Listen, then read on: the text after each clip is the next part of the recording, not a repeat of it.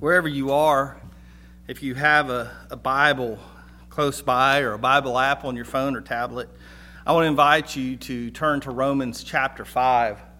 We'll be reading verses 1 through 5.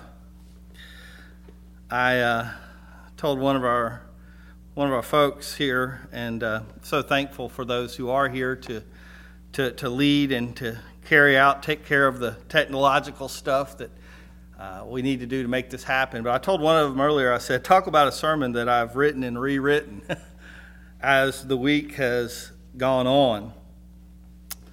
And, um, you know, none of us really expected to be here where we are last week. But here we are. And yet, the relevance of God's word is that this passage and this topic, the peace of God, although the way I present it, the way I talk about it, uh, has changed from what I initially planned, it is still completely relevant. It was relevant uh, almost 2,000 years ago when the Apostle Paul wrote these words, and it's relevant to today. So please follow along on the screen or in your copy of God's Word as I as I read Romans chapter 5. Therefore, since we have been justified through faith, we have peace with God through our Lord Jesus Christ, through whom we have gained access by faith into this grace in which we now stand. And we now boast in the hope of the glory of God. Not only so, but we also glory in our sufferings because we know that suffering produces perseverance. Perseverance, character, and character, hope. And hope does not put us to shame because God's love has been poured out into our hearts through the Holy Spirit who has been given to us.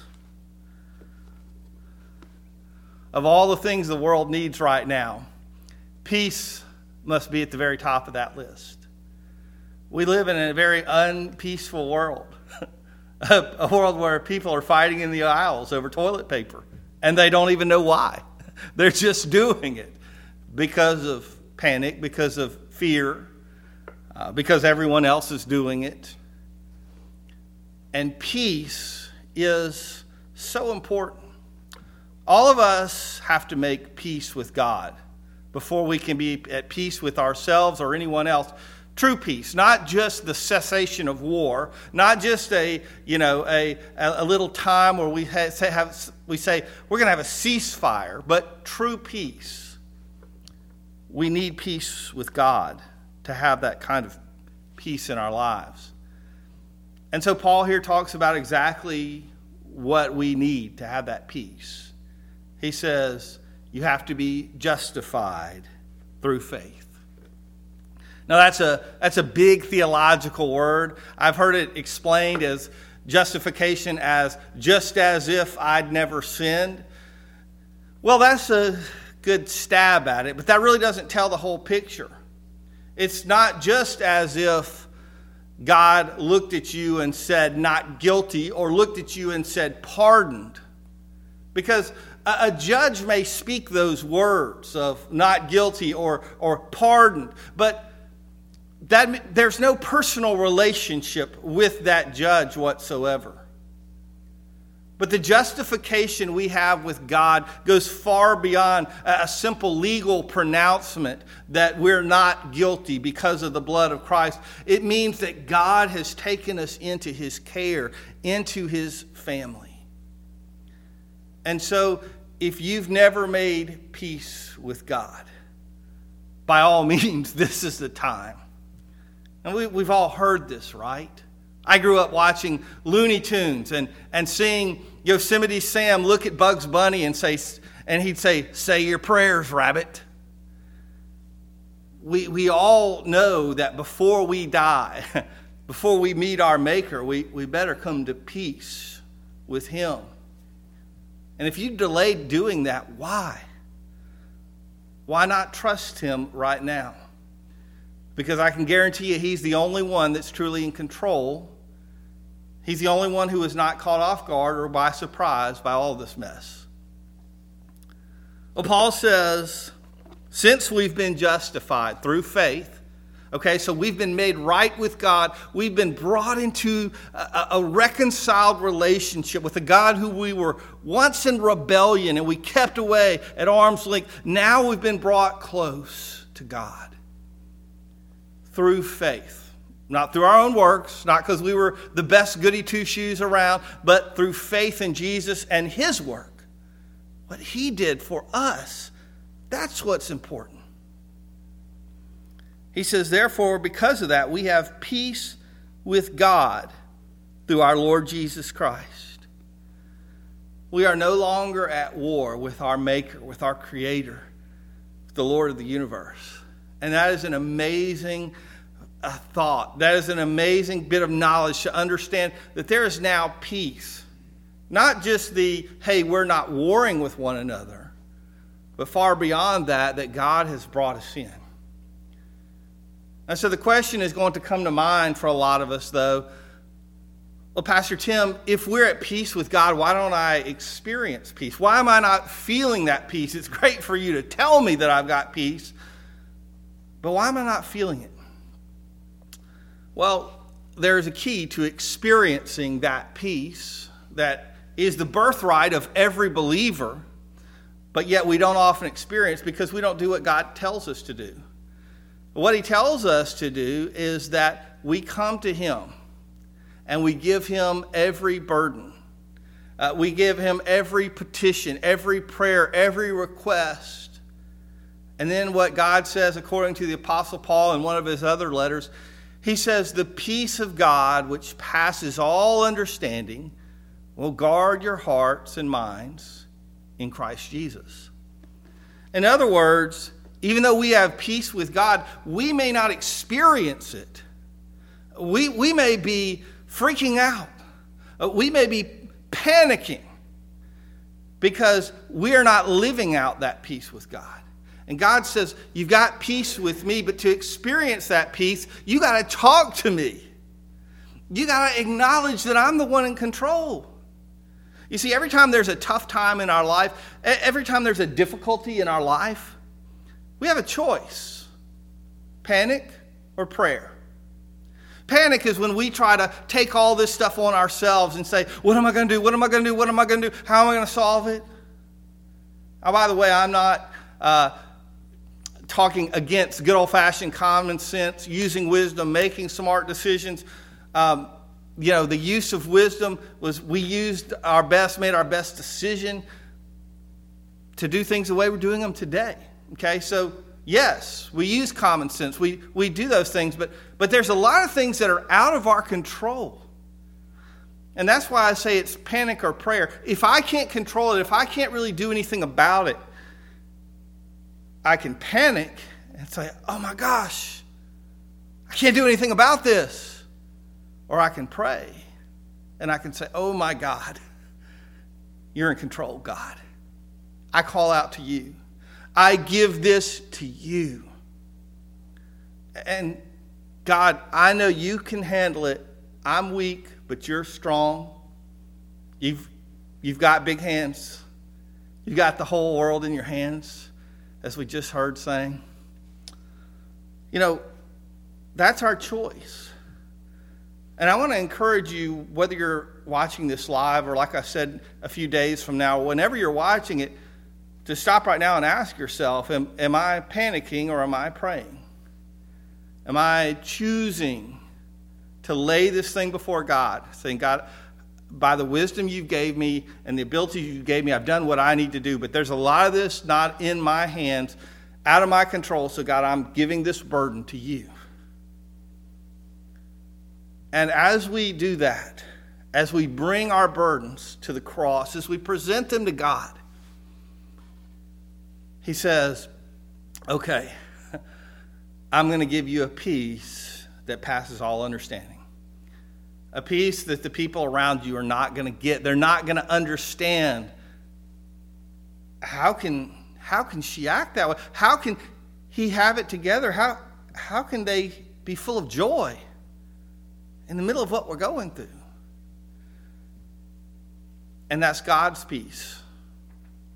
You know, God never promised us that we will not go through valleys. He promises He'll be with us in the valleys. He promises that wherever we walk, even if it's through that valley of the shadow of death, that He's going to be here for us. And so I want you to, to focus on that presence of God, the peace that you have with Him, and the peace that you can have through Him.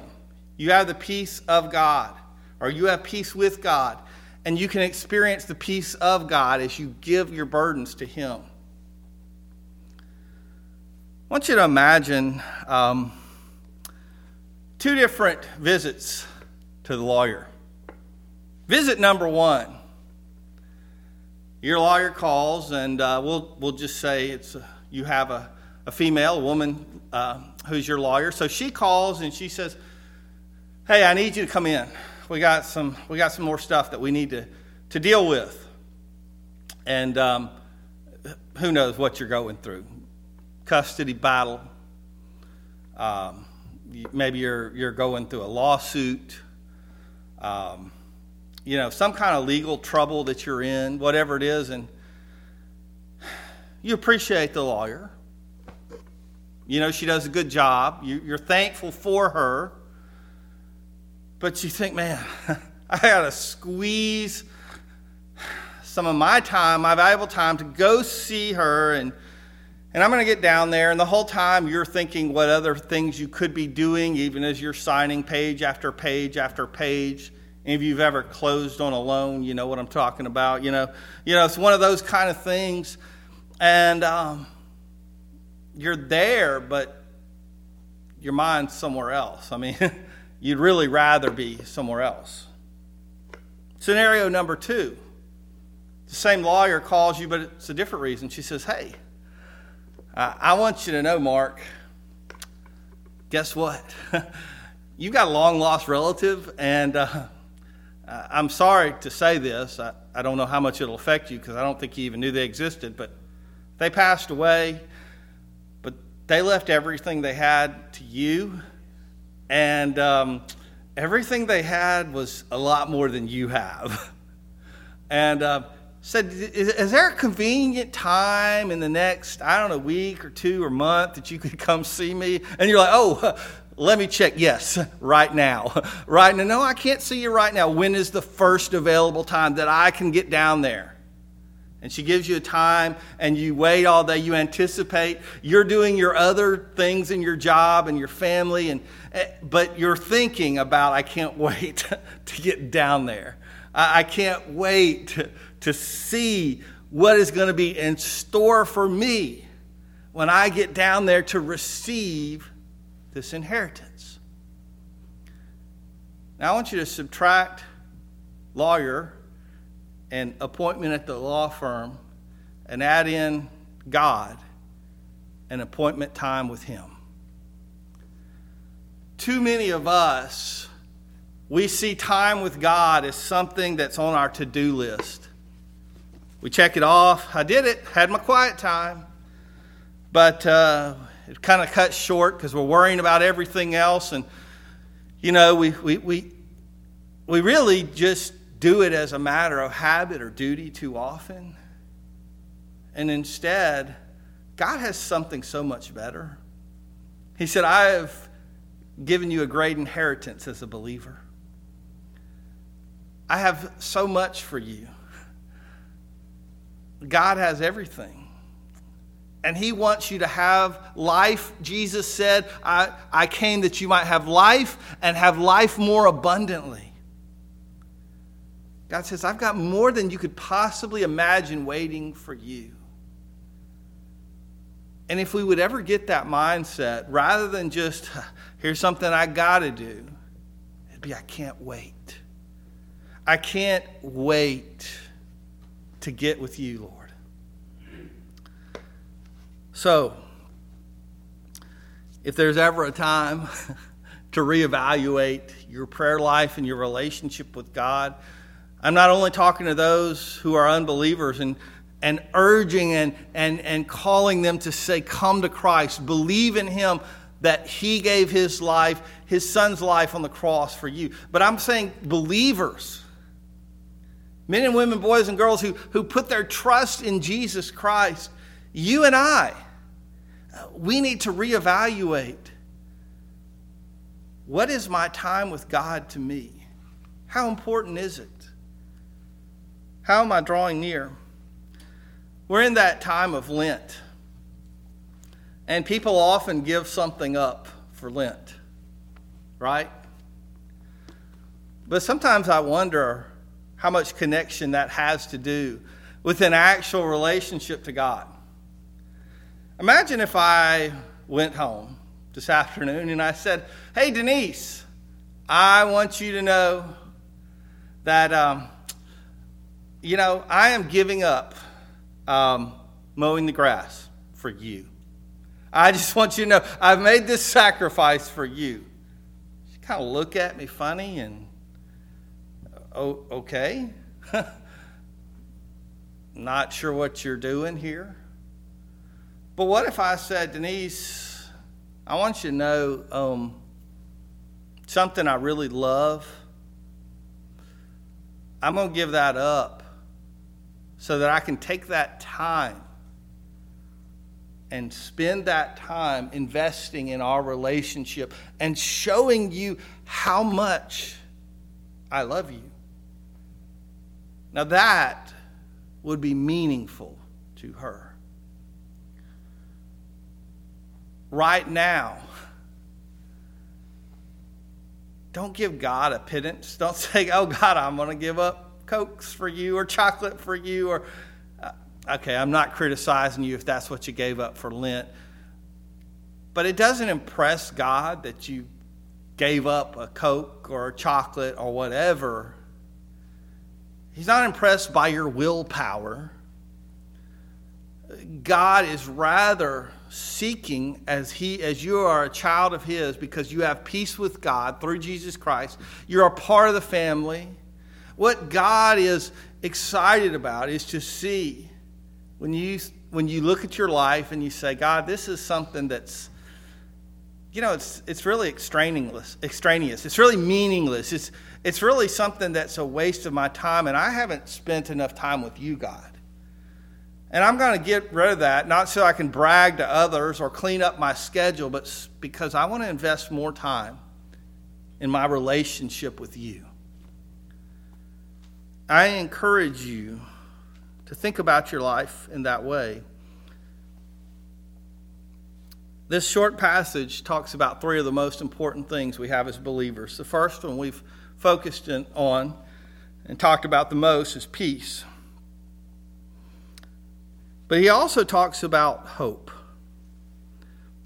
Listen to this. He says, We boast in the hope of the glory of God. And not only so, but we also glory in sufferings because we know that suffering produces perseverance, perseverance, character, and character, hope. Now, how does that work? How can the apostles say, hey, when tough times come our way, we actually, there's a part of us that actually gets excited. Not that we were bringing them on ourselves, not that we were trying to bring ourselves into pain, but the fact is, when there's a situation in our life which is out of control and it's going to cause our world to be different and cause things to be different, we actually get a little bit excited, Paul said, because we know what's going to come out of this. We're not excited about the, the pain or difficulty or hardship that we're experiencing right now. We're excited about what God is going to bring out of it. Paul tells us there's a process here and it's from A to B, from B to C, from C to D. And if you follow the inevitable uh, uh, process as it plods along, as it continues along, there's something amazing.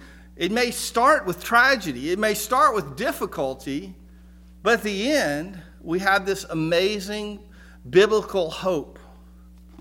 Here's how he said it works He says, Suffering produces perseverance. Now, here's the thing all this is assuming that we're walking with God. There's a lot of people that suffer and they don't learn how to persevere.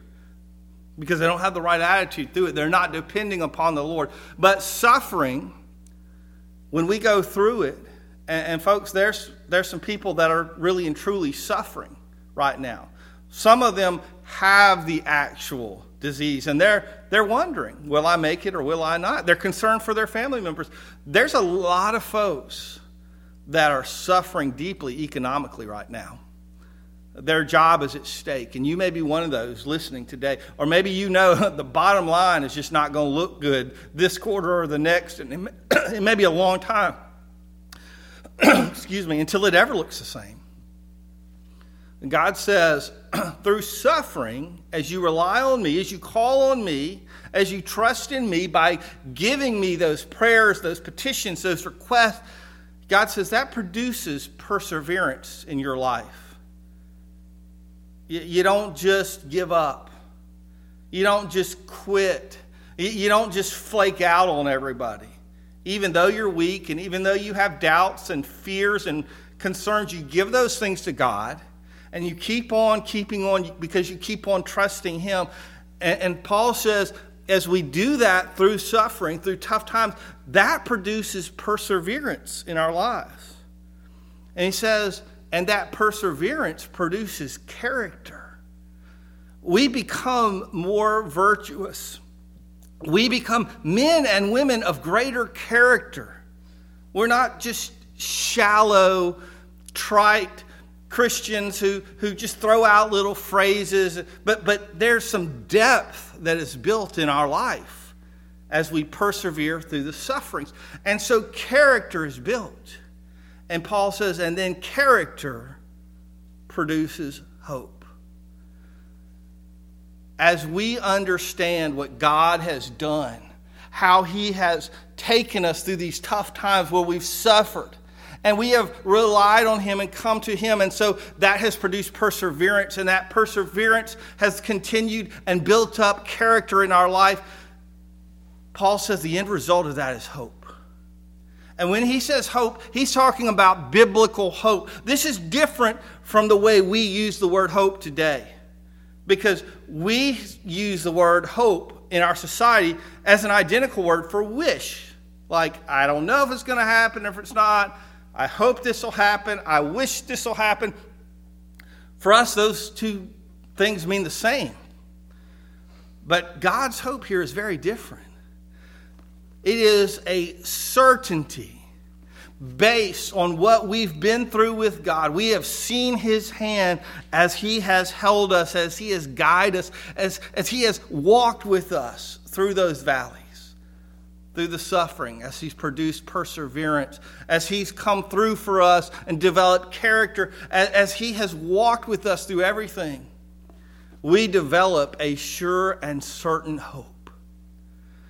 That is, we have a confidence that no matter how bad things are in this life, that we can look ahead and we know, hey, not only is God with me now, not only do I have the confidence that He'll never leave me or forsake me, but I also have the confidence that God has good things ahead.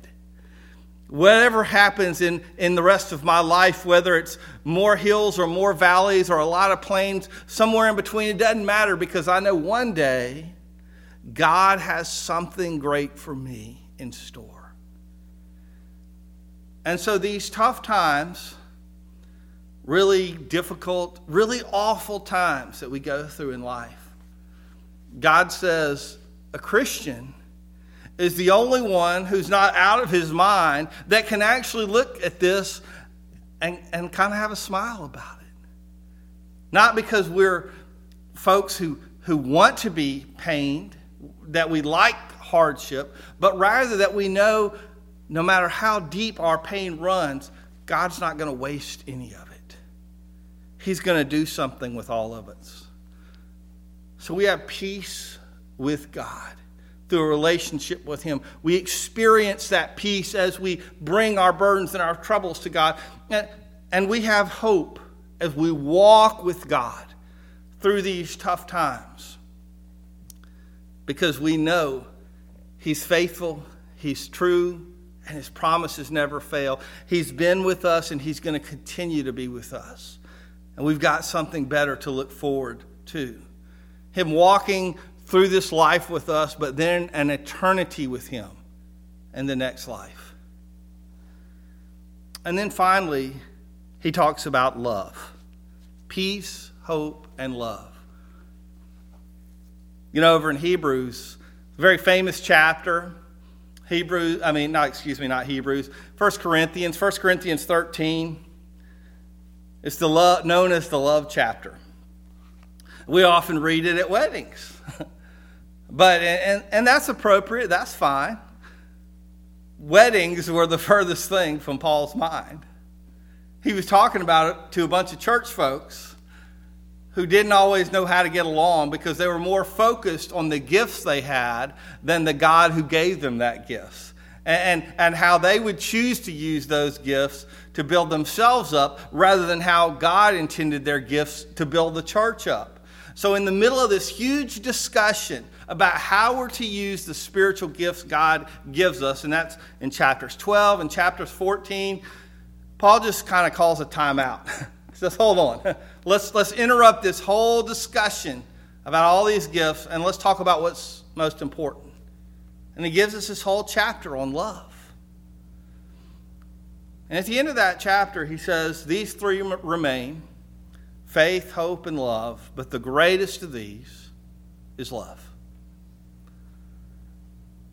Love comes from God. And we most fully know love when we most fully know God and express that love. We receive it from Him and we express it to others. Paul puts it this way He says, God's love has been poured into our hearts through the Holy Spirit who's been given to us. You know, just a couple verses down, Paul uh, says one of his most famous lines when he says, But while we were yet sinners, Christ died for us. He said, Man, people won't even hardly die for a good person, much less a, a worthless nobody. And Paul said, To God, you know, we, we didn't have anything that God needed. There was no ulterior motive in God sending his son to die on the cross to save us. It didn't benefit him any way except that he loved us so greatly and he wanted to share and he wants to share that love with us. And here Paul says that love that we saw on the cross, that ultimate sacrifice, God just pours out that love to us through his Holy Spirit. You and I to be loving people. And our love is going to be tested in the days ahead in ways that we've never seen it quite tested before. Because we're all a little out of sorts. We're, we're all out of our routine. We're all wondering what's next. This is not life as we know it. And so our love is going to be tested. And God says, if you're afraid of running out, if your love tank is getting low, please understand that you have uh, a, an unending source of love that I am ready to pour into you, and that's the Holy Spirit. That as we commune with God, instead of spending all of our time fretting and worrying and helping the ratings on the network news to go up. Step away from some of that and just say, God, thank you for your love. I'm reminded of that ultimate expression of love as Jesus died on the cross for me. And God, I know I want to thank you for your spirit that you've given me. The Bible tells us that every believer has been embodied by the Spirit of God. Now, some of us, the Bible says, quench that spirit. We grieve that spirit. God's in us. He has His Spirit hasn't left us, but we've kind of minimalized and pushed His Spirit to the side because we haven't been walking and talking with Him. but God's desire is for His Spirit in us to be filled. And when it, uh, when it is, uh, we will walk as the way God wants us to walk, talk the way He wants us to talk. We will love the way God wants us to love. You know, I don't know exactly what the days ahead have for us. I can, uh, I can go ahead and safely say uh, we won't have activities on Wednesday night here at the church other than our leadership uh, will meet. Our session will meet and um, we'll pray and discuss and talk about the future. And, and um, you know, we don't know how long things are going to go on in this state that they are, but I'm going to tell you that the church is not shut down because our services are online. The church is active in the community. We gather together. Today, it's a little bit different because we've gathered electronically. But we gather together to be refueled, to be brought together, closer together with one another and closer together with God, so that we can scatter and be God's hands and feet in this world. And that's not going to stop. We may do things a little bit differently, but God's Spirit and His power and His people are not limited by a disease, they are not constrained. But our circumstances are going to be different, and it's going to be week to week, and we'll come back and tell you. And, and hopefully, we're going to do some extra and some new things, some different things as a church than we've ever done before and, and we'll learn to adapt to these conditions. But I can tell you this God is still on the throne. If you've put your trust and your faith in Jesus Christ, then your name is still in the Lamb's Book of Life. And really, that's all we need to know. God's in control, and his love for you has not changed. And so we continue to walk with Him, calling on Him, trusting Him. I'm not going to sit here and say that believers are immune from the effects of coronavirus or any of the other ills in this world. We're not. But we have God with us. And what the coronavirus or any other trouble cannot touch is our relationship with Jesus Christ that is secure, it is eternal. God has us in his hands, and he says, No man, no one can take you out of my hands. Today has been declared a, a day of prayer. And I hope that, again, wherever you are watching, that you would. Um,